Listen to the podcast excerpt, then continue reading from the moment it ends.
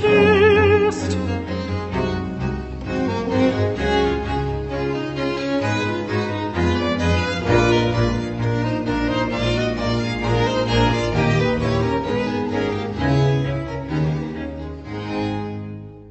Well, hello. Uh, this is the American Writers 100 Pages at a Time podcast. Um, and as you probably know, I'm working my way through the Baroque cycle by Neal Stephenson, and we are heading into the final two books, um, uh, starting with Book Seven, Currency. Now, this is, in in my view, kind of a kind of an under the radar kind of kind of book. If you're reading through the Baroque cycle, and you're kind of thinking of these as three books, right? Um, then currency is you know three big volumes. Uh, you're thinking of currency as kind of the middle. It's like the two towers of the final book, right? And it's just sort of getting you from from where the setup to the climax, right? And the system of the world is all climax. So really, the climax of this series is the whole of book eight. Um, and book seven is just kind of getting you, getting the reader to those climax, putting the characters in the right place, taking a few characters off the board. Um, not that many though. Jax is the only one.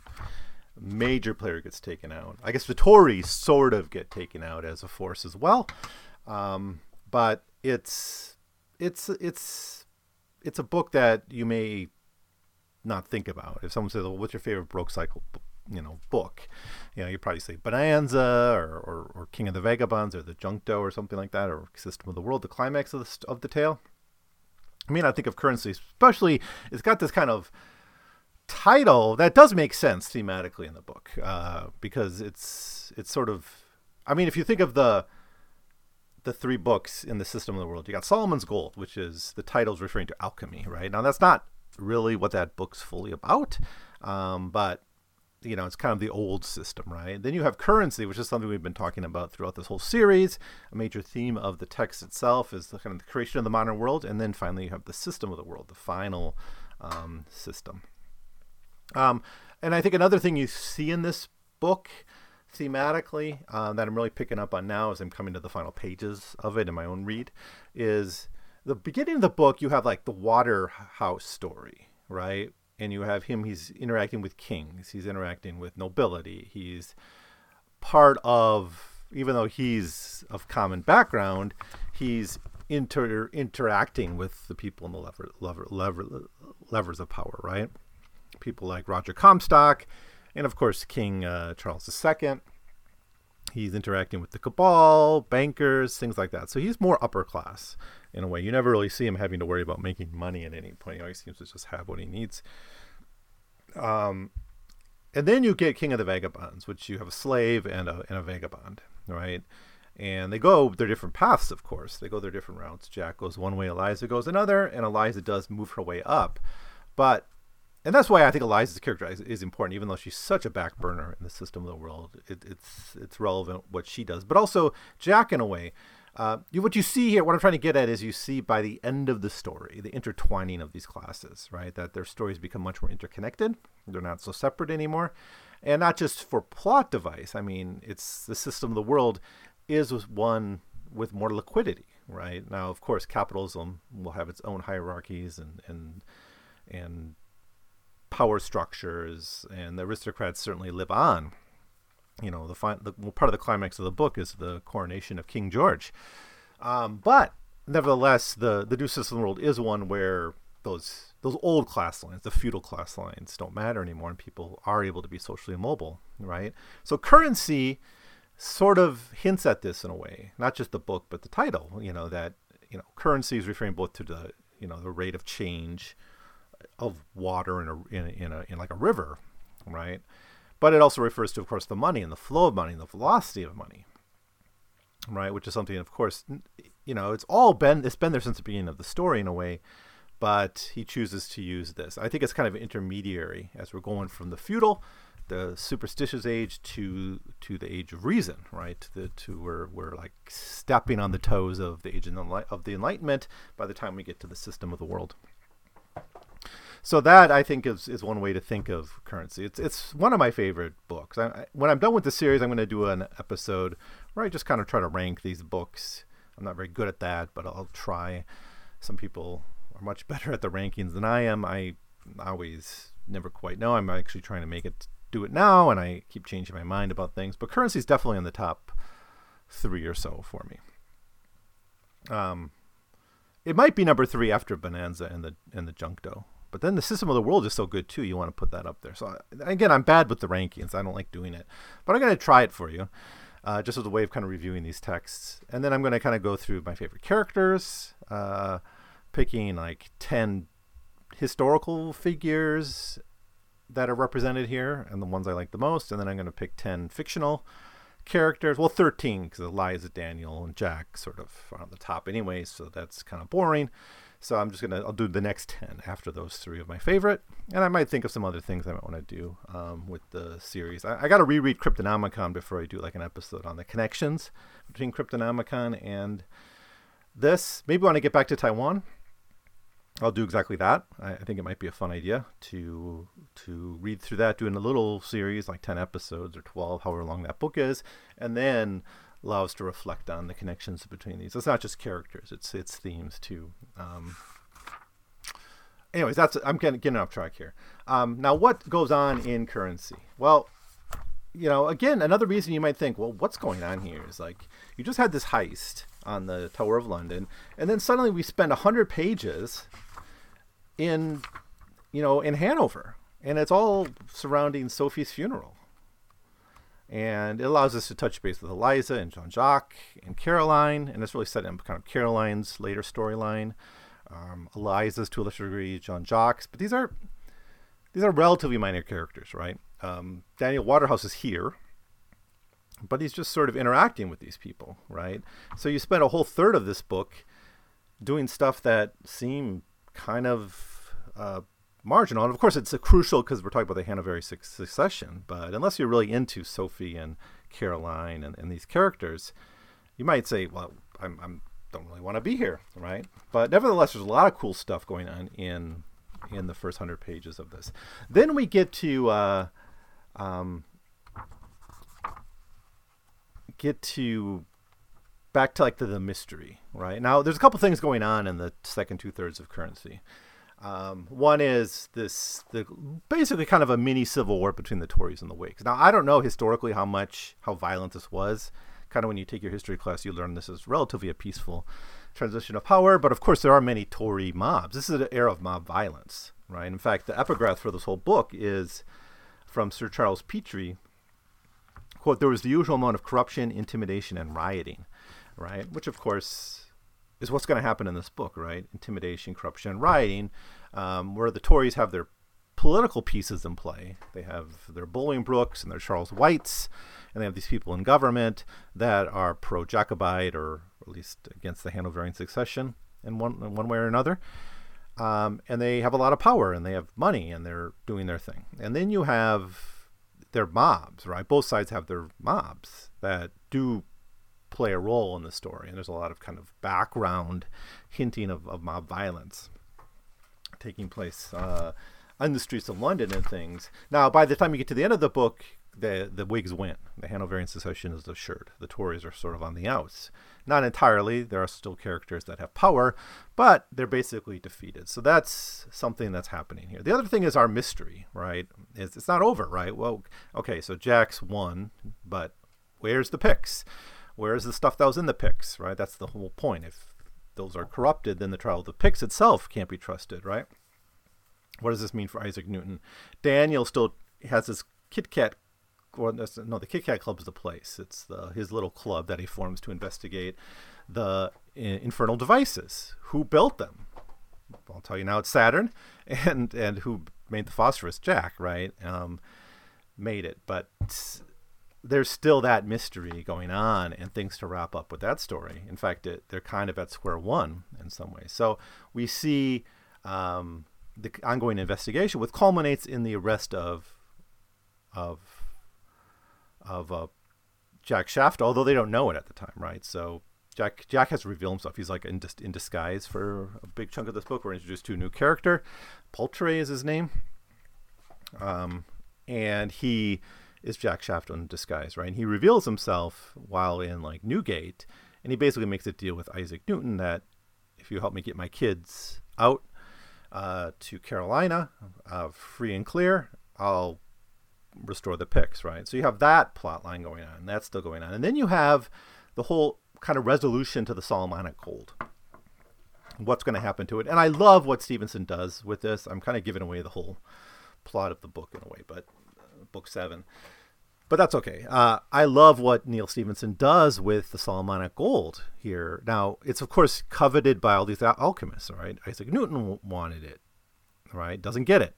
Uh, Lothar Hacklheber wanted it, didn't get it, right? De sort of wanted it, didn't get it, right? Um, uh, is it Jean Jacques d'Arcachon? Not Jean Jacques. What's his? Uh, forget his name, but whatever. The Duke d'Arcachon, right? He wanted it. He didn't get it. It's all because of because of Jack Shaftoe, right? That's one reason that he's so infamous. No one gets it, and then it's secured at the end. We know where it is. We we know it's on the it's the planks on the Minerva, that's revealed in Solomon's Gold. And what does Daniel Waterhouse do with it? He basically sells it to the Czar.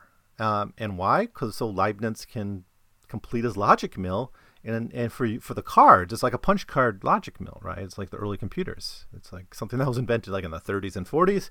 You see Neal Stephenson sort of inventing something very similar in this period, and that's certainly a connection with Cryptonomicon, uh, the computing and and digital knowledge and all this stuff. But the the gold, the Solomonic gold, becomes the guts of the first computer. And I think that's just a great way place for it to end up. Alchemy to the modern world, right?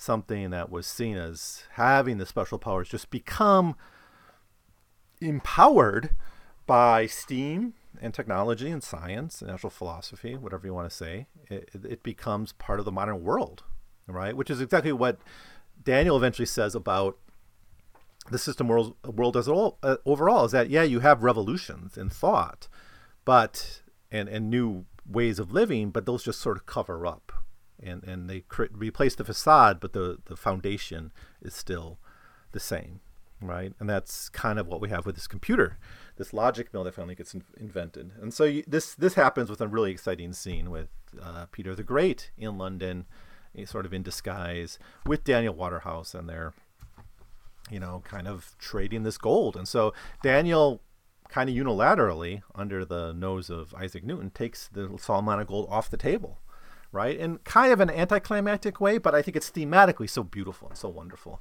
that it just ends up in the guts of a computer.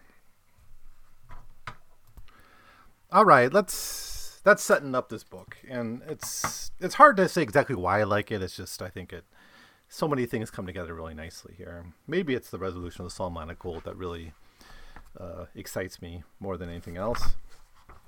Um, but anyways,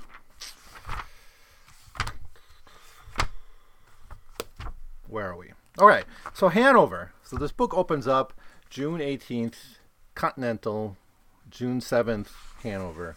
Uh, June 7th, English in Hanover. So we're uh, uh, a month and a half or so after the events of Solomon's Gold and the attack on the Tower of London. And our epigraph for this first chapter is about the death of Sophie Charlotta. Right now, this is of course going to um, be the death of, of Sophie, but Sophie Charlotta died at 36. And she, she she said this about Leibniz on her deathbed: "Do not pity me. I am the I'm at last going to satisfy my curiosity about the origin of things, which even Leibniz could not ever explain to me to understand space, infinity, being, and nothingness. So, kind of a reminder of the relationship between the these this Winter Queen's lineage and uh, and Leibniz, I suppose, um, but also a foreshadowing that we're going to be dealing with the death here, and particularly the death of of, of Sophie, who now, of course, never becomes queen. She's been trying to, um, but never quite made it. So the story eh, opens here with uh, with uh, Caroline's t- English tutor, um, who is a woman named Henrietta Braithwaite, she's kind of a governess or whatever, and she's telling the story of of Princess Caroline, which of course is a story we already know about how she was orphaned and penniless and only had her title, and and in in our story, of course she's a real character, but in our story, Eliza plays a role in helping her out. knocking off the elector with smallpox or whatever. But she's an orphan cast out, but she's able to kind of uh, rebuild herself and enter the court of Hanover. She's of course the now she's the bride, so the wife of of who will be George II, right? So she's in that royal family now. We also have a bit about here about Leibniz as well. So and it, and we see the Hanoverians like preparing for for coming to England, right? Learning English. Now I think King George didn't know English. Maybe George II, or he didn't know it very well. George II may have.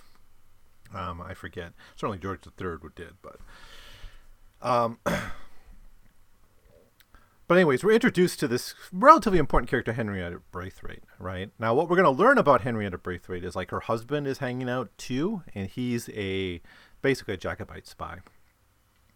And that gets revealed by the end of this little kind of story within the story. It's just like I said, it's 100 pages. It's all set in Hanover and all revolves around Sophie's Sophie's death. But we're he's Neil Stevens has spent some time reacquainting us with these people and the relationships and things like that. And also time has passed. So um, Caroline is is basically married to this uh, you know the the prince, I, I guess. Um, and she, her lover is Jean Jacques, her boyfriend at the same time. And, and of course, the king or the prince has all his girlfriends too. It's just these people don't marry for love, right? It's not a big thing. Um, but uh, a lot of background here about like you know Leibniz's house. Um, now Leibniz at this time is in Russia. He's stuck in Russia, and this was something hinted at back in Solomon's Gold, where we get the story of of Leibniz in Russia through a letter written to to um, to uh, to Waterhouse. Sorry, slipped my mind. Waterhouse, but pages and pages of descriptions of like houses and the gardens. Wonderful like time travel uh, walking tour. I love these. Lovecraft did these all the time.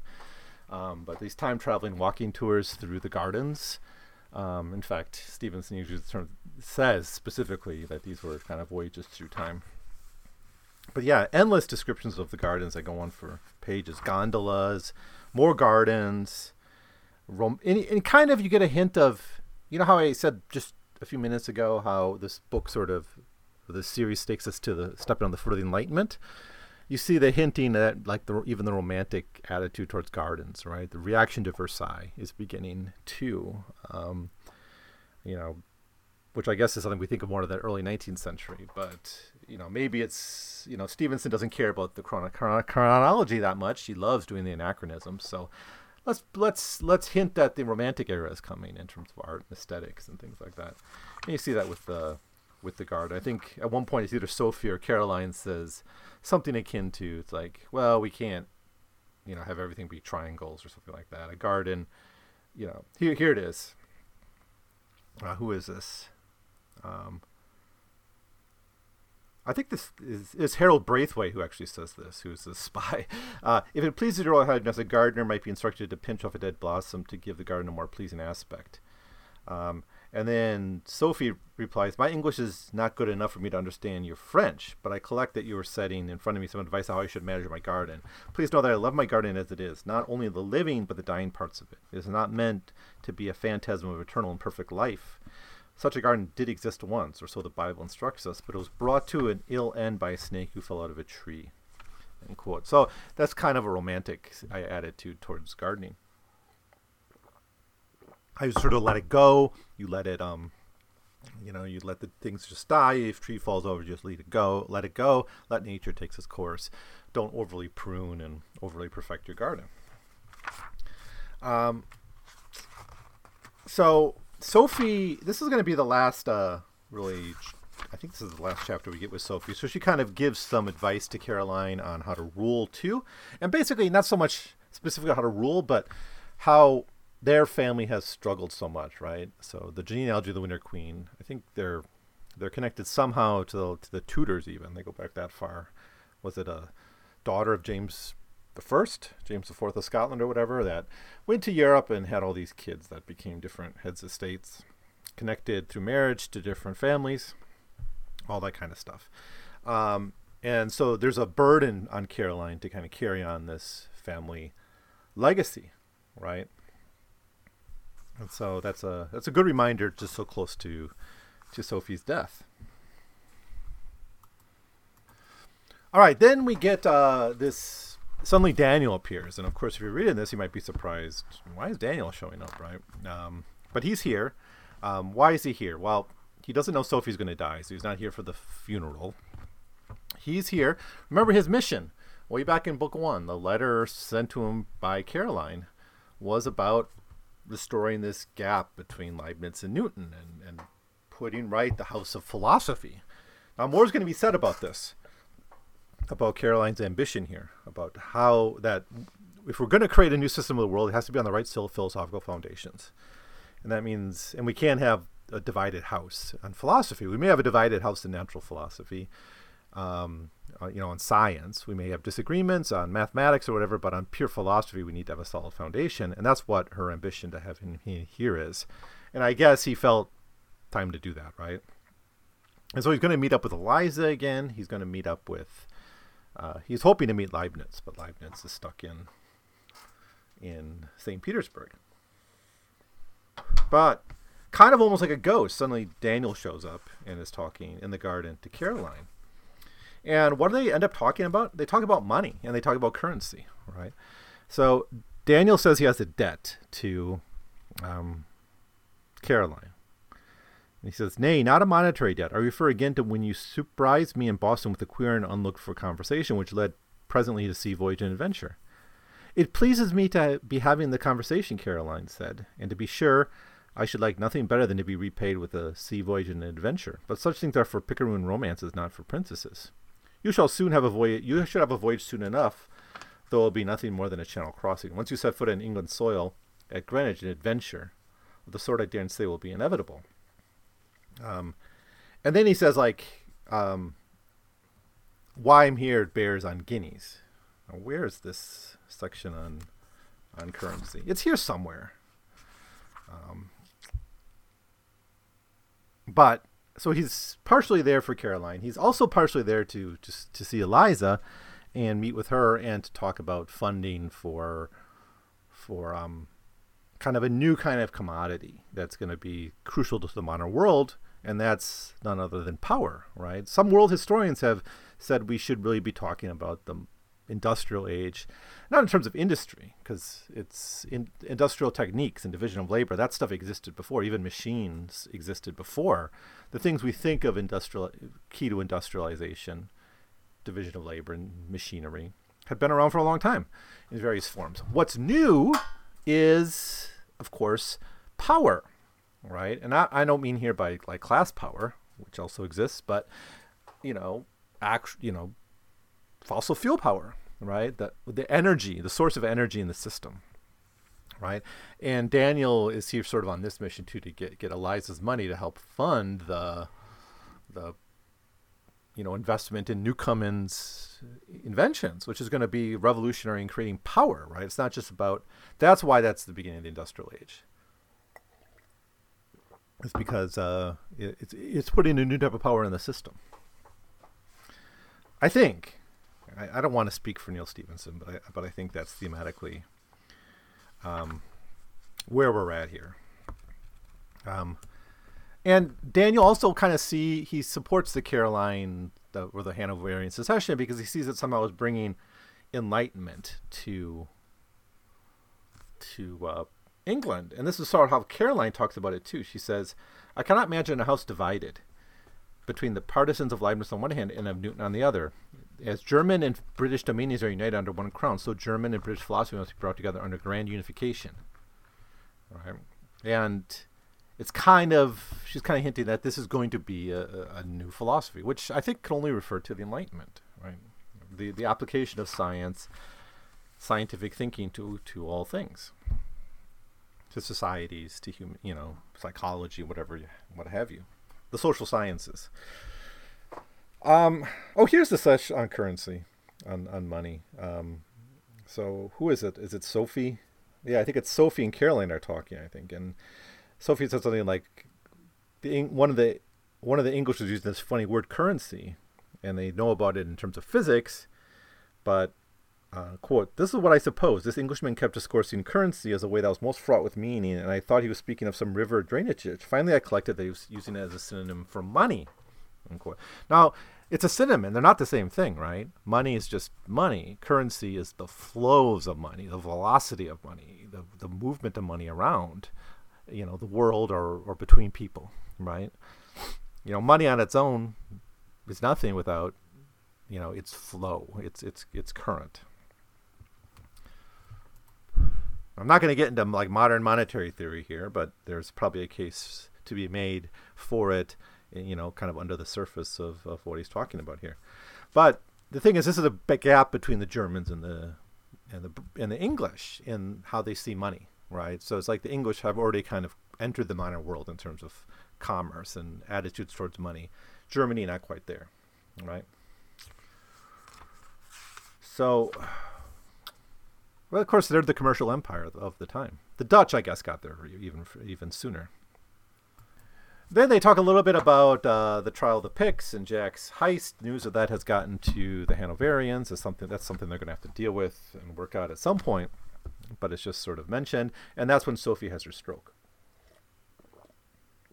And um, and this section ends. This chapter ends with Caroline declaring herself Princess of Wales, which she isn't officially yet but essentially she is because the Hanoverians are going to be the next. Um, they're going to cross the strait and take up take up residence in London. Now, one thing I've been thinking as I as I read this is, you know how before Great Britain was formed, the King of England and the King of Scotland are the same pe- person, right? Well, at least since James the First. But uh, you know, Scotland had its own parliament before Great Britain, before they unified them, right? If, correct me if I'm wrong, someone write in and, and, correct me if I'm wrong, but they had their own parliaments and their own kind of governments, institutions, right? So, you, you know, he would spend most of his time in London, of course, but, you know, he might have, well, time to time have to do with stuff in, in Scotland, right? I guess the the monarchs still have all this land and stuff in Scotland and palaces or whatever. But when they unified it, they just the Scots sent their representatives to Parliament in London, right? But these Hanoverians, I mean, how long did was George the First like also king of Hanover? And did he ever go back to Germany and deal with Hanover stuff? so I just looked this up. It doesn't answer the question of whether they had to go back to Germany and deal with stuff, um, or was it just ruled by by regions locally? But of course, uh, between the French Revolution and the Congress of Vienna, whenever Napoleon invaded in 1807, it was the monarchy was abolished, but it was restored at the Congress of Vienna. So George III of England became uh, uh, also the King of Hanover. Now, the personal union ended in 1837 with the accession of Queen Victoria because secession laws prevented a female from inheriting the throne. So they had different laws. So that's what happened there. But, you know, it's whatever. It is what it is. But that's, uh, if anyone knows the details of how the kings of Hanover ruled while they were also hanging out in London all the time, let me know. All right. Oh, we're going to Westminster Palace for a really boring chapter next. I love currency. I love this book, but I, I kind of check out a little bit with uh, some of the Parliament stuff. But we get a little scene in Parliament. It's kind of the aftermath of the Pyx crisis. Um, and so it's like Rogers there, Isaac Newton's there. Of course, uh, Waterhouse isn't anymore. Um, you know Charles White, the Tories, Bolingbroke. I guess this is kind. Of, this chapter is sort of our introduction to Bolingbroke and the Tories and their their position in government. That they're still really strong in the government, and they might be able to throw a wrench in the Hanoverian succession in some way. And how could they do this? Well, the Pyx, the trial of the Pyx, is going to be a way to discredit the the money supply created by the the cabal, right? The Comstock, Apthorpe. They created the modern monetary system, right? Put Isaac Newton in the head of the mint. If you can discredit that, you might be able to discredit the whole project, right? So all this stuff with Jack and the Pyx and it's all about the politics of trying to blemish the you know, blemish the Whigs before their their moment of triumph or whatever, right? Um, but they talk about other stuff here. And one thing is Roger Comstock. Remember, he wanted that longitude prize. That storyline never really goes anywhere. Doesn't have to. I think the longitude's not figured out for a while, anyways. But he, he kind of talks to Parliament about the longitude prize. that he wants, uh, and this is all about practical science, right? And, and actually, Newton speaks on the longitude for a while, and very in term very practical terms about what it would require. What are the different ways of figuring out the longitude? What would that require on ships? What knowledge which captains need to compute it? Why you know you you know why it was so difficult, right? It's like it took a very long time to figure out.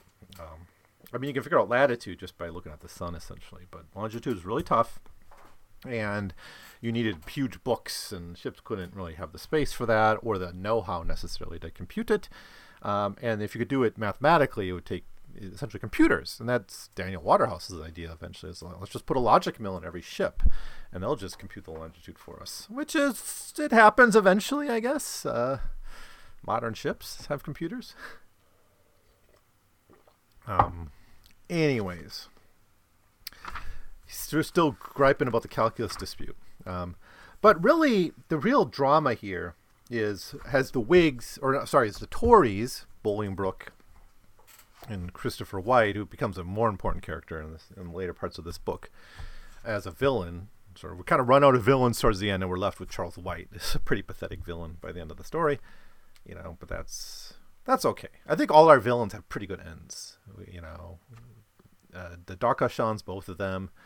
Um, you know, at the end, d'Arcachon starts out, you think he's kind of an okay guy, but Eliza even kind of sees him that way, and he turns out to be a really cruel rapist, right? Um, pretty vicious, uh, abusive husband. Uh, but his father is in some ways even more villainous, like a slave trader. Uh, Earl of Upnor. A lot of these villains, they, they treat women poorly. Um, the Jex, he's still around. But, you know, this story doesn't really need these villains, I guess, to work, but they really do add flavor to the story. Um, but Charles White isn't on par with these earlier villains, I'm trying to say. Um, neither is Bolingbroke. They're not going to be on my list of favorite characters, but they put forth this idea that they need to have the trial of the Pyx, right? An inspection of the Pyx. And I don't know if this was true. Uh, again, I could probably look it up, but I'm not going to in this case. You know, if the trial of the Pyx failed, and and and somehow it was proven that the head of the mint failed, that he'd be like castrated or something. And Isaac Newton kind of blanches when he figures things out. He's in real physical danger now. It's not just his position he could lose; he could lose, uh, you know, the trial of the Pyx, which might seriously, uh, uh, you know, cause him to have to suffer an amputation or, or two. Um, it's a really serious thing um, because it's the foundation of the whole British system, which is built on commerce, right? Something that Caroline and Sophie still can't quite figure out at this point in the story is like, why is England so poor and chaotic and and weird and and and you know all the civil war and revolutions going on, and it doesn't seem to be that rich. It has all this poverty, all this inequality in in London, and all this stuff, but it still is so powerful, right? Well, it comes from there, the center of commerce, right? And that's based on the money. So, you know, maybe Neal Stephenson is making too much of this, but in terms of thematically in the story, it's important. But anyways, when this is offered up that we're going to have a trial of the Pyx, and this is something the Tories can demand because they're in the government still, um, Queen Anne's still around the people she appoints stick around. And even after Queen Anne dies and there's a, a regency, it's, you know, they're, there's Charles White still in government, right? It's not, you can't get rid of people that easily. It's not like in more authoritarian or I guess, uh, uh, absolutist kind of monarchies. But anyways, they p- push for this. Newton figures out he's in big trouble because he knows the Pyx has probably been tampered with by Jack Shaftoe. So now he's like his life and limb is at stake, not just his reputation. And he passes out um, in front of the Parliament. Kind of a nice little gag. We, we we see in this book, this volume, Isaac Newton being less of a kind of a supernatural force, um, just a, a person of supreme brilliance, to someone who's really really flawed. He's cruel. He's arrogant. He, I guess he was always arrogant, but that arrogance, you know, hurts him in this book, right? He he he underestimates Jack Shaftoe. Uh, he is scared all the time, especially in the in the second half of this book. He seems to be always scared and trying to make deals with people, desperate to avoid a trial of the Pyx or desperate to get Jack Shaftoe's help to save it. And then when Jack Shaftoe does agree to help him, then he betrays him essentially and and you know urges on his execution. Um, so he's very vindictive, very flawed, and also frail and fragile. Of course, he's an old man, but he you know, he, there's a scene where like Leibniz actually has to pick him up and you know from falling. And this is later in the story. I think it's in the System of the World because yeah, Leibniz doesn't show up till the last volume. Yeah, but it starts here. Isaac passing on. I think it started in the last book too, with Isaac Newton just being kind of a dunce throughout the the heist on the Tower of London. All right, now we flip back to Hanover, and I think do we have two chapters? Yeah, I think we have two chapters here. I'll just look at these together. Um, we start with Johann and Eliza, who have become lovers. Um, and Eliza's there. Uh, sorry, Johann and Caroline. Sorry, Johann and Caroline are the lovers. Uh, Johann and Eliza, uh, father and uh, mother and son. Oops. Anyways, that's what I meant to say. Caroline and Johann are having like their little date, and she's Johann's also kind of teaching her some English. She's getting ready for that helping with their pronunciation. Um, and they seem to be deeply in love, and neither spouse, Caroline or her husband, seems to care much about the other's infidelities. Again, these are aristocratic marriages that aren't really built on love.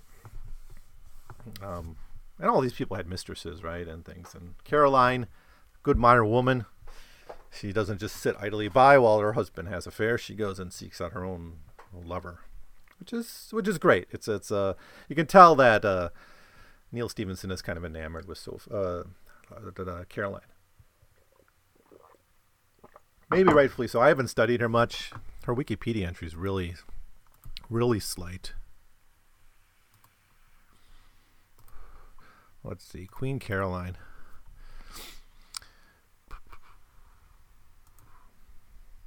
Here, I found it. Caroline of Ansbach. Um, yeah, nothing here about natural philosophy so much. She's done a lot of art about her, a lot of pictures of her, a lot of portraits, of course, of her. Her legacy. Protestants lauded her as a moral example, and even the Jacobites acknowledged her compassion and her intervention on the side of mercy for her compatriots. Um, one of the most influential consorts in British history. Um, a bunch of books about her too. Anyways, I guess Carolina is named after her. No, that can't be right. It was found a lot earlier. It must have been that must have been named after Charles. It's just a feminine version of Charles. But I guess that's kind of cool because the Shaftoe kids end up in Carolina. Um, anyways, I'm just speculating here. I'm just let's let's stick to the text here. So what all happens here? This is all um here. Let me let me just. I actually didn't take good notes on this section. Um, I mean, the highlight of this is this. Uh, well, there's speculation about kind of if they're spies and things like that in in the in the court. And it turns out they are. And what they find out eventually is that that Braithwaite's husband is a Jacobite spy, and you know is Henrietta complicit in it or not? It's not it's not clear. And then after or during, I guess it's during or, or immediately after Sophie's funeral, which we do get to see here um, on on screen. Daniel Waterhouse is walking with them and all that, but. Um, once the funeral's over, everyone kind of goes their own way.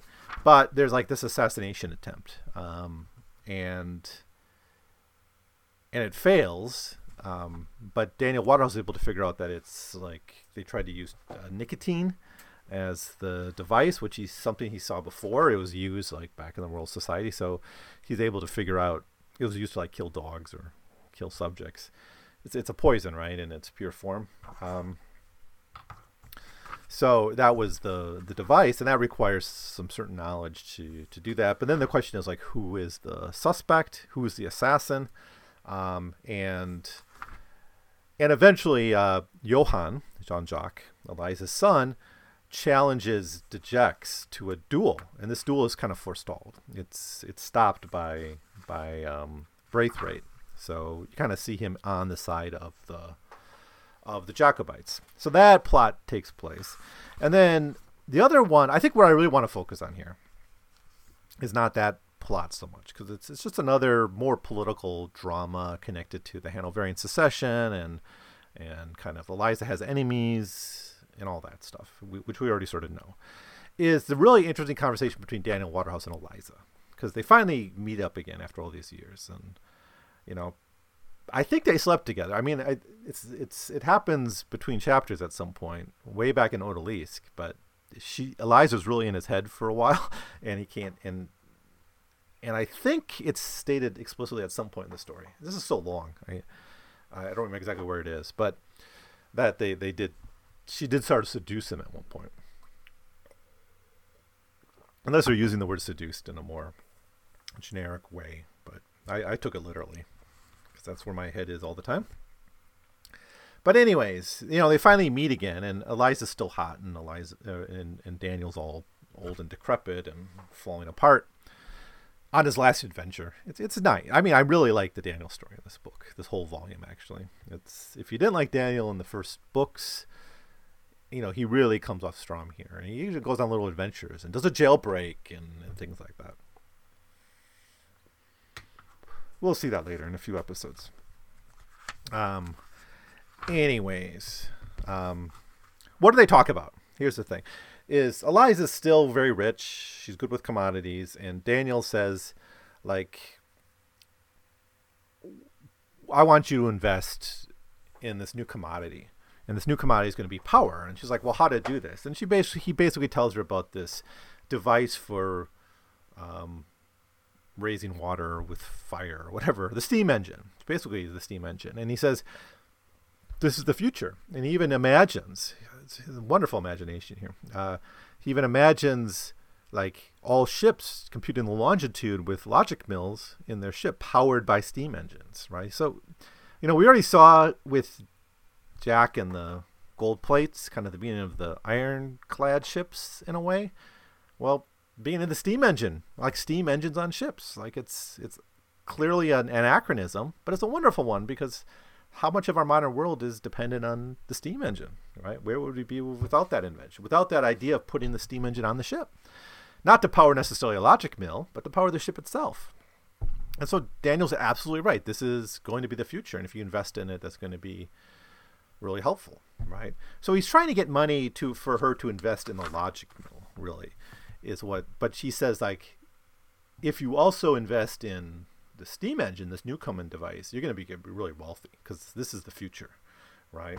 And he gives there other things too, like we're going to be taking all these people to make the cards or something, and they're going to be like we're going to just take them from the girls who are working producing hemp, so hemp prices are going to go up because there's going to be less workers for it. So maybe you'll make some extra money through the hemp by kind of buying hemp and selling it dear.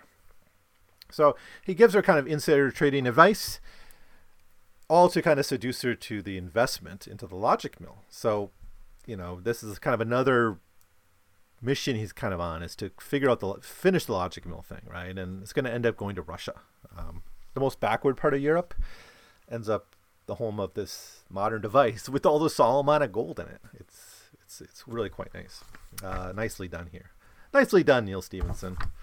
I my fondness for currency really is uh, increasing. Oh well, I guess that, that's good enough for now. I'm um, I highlighted what I think is important in this book.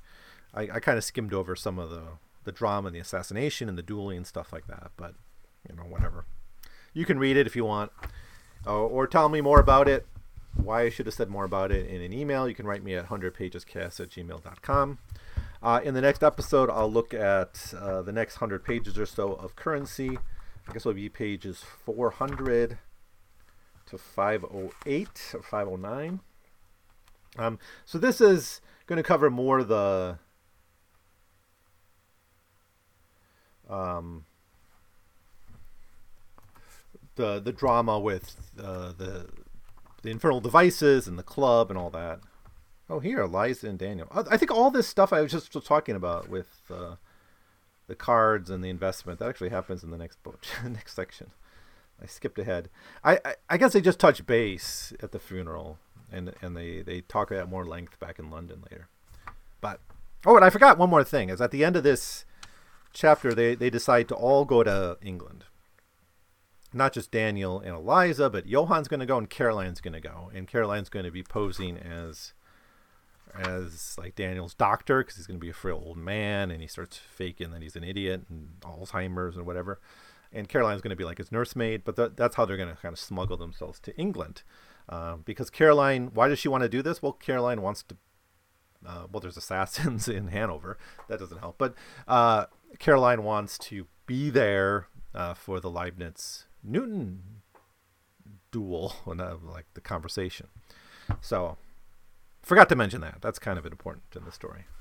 But anyways, now I'm really done. Uh, so once again, you can email me at 100pagescast at gmail.com. We got five, well, six more episodes with the special episode we're doing. Uh, so six more episodes on the Baroque cycle. Uh, I've been having a lot of fun. I hope you have been having fun too with this series. If you read it, let me know what you what you think of this. Uh, let me know what you think your favorite books are. If you give me a ranking, I'd love to look at them because I really struggle with these rankings. I thought about doing one of those tier list ranking videos for like Stephen King books, and I I just gave up because I can't tell what's better. I I, I just don't think that way. I I don't rank stuff. I don't like giving stuff. Is this a three and a half star or four star? I can't do that. I can say what I like, what I don't like about something. And as you know, if you've been listening to my podcast, I'm pretty generous. It's it's a pretty rare book I don't like. So maybe I'm just uh, promiscuous or something. But uh, anyways, enough about that. Uh, so good news! I got, finally get my visa, so I can finally go to Taiwan. Uh, you'll, you'll I'll already be there when you're listening to this, so um, that also has put me in a good mood. Not only this great book, but the fact that in in less than two weeks I'll be back in Taiwan, back home. Uh, I got a quarantine, but that's okay. Um, pretty soon I'll be back um, where I should be, I guess, surrounded by my books and people I care about, and then I got to start looking for a job again. But we won't think about that now. So, talk to you soon. In a couple days, I'll I'll continue my thoughts about currency, book seven of the Baroque Cycle. Thanks for listening.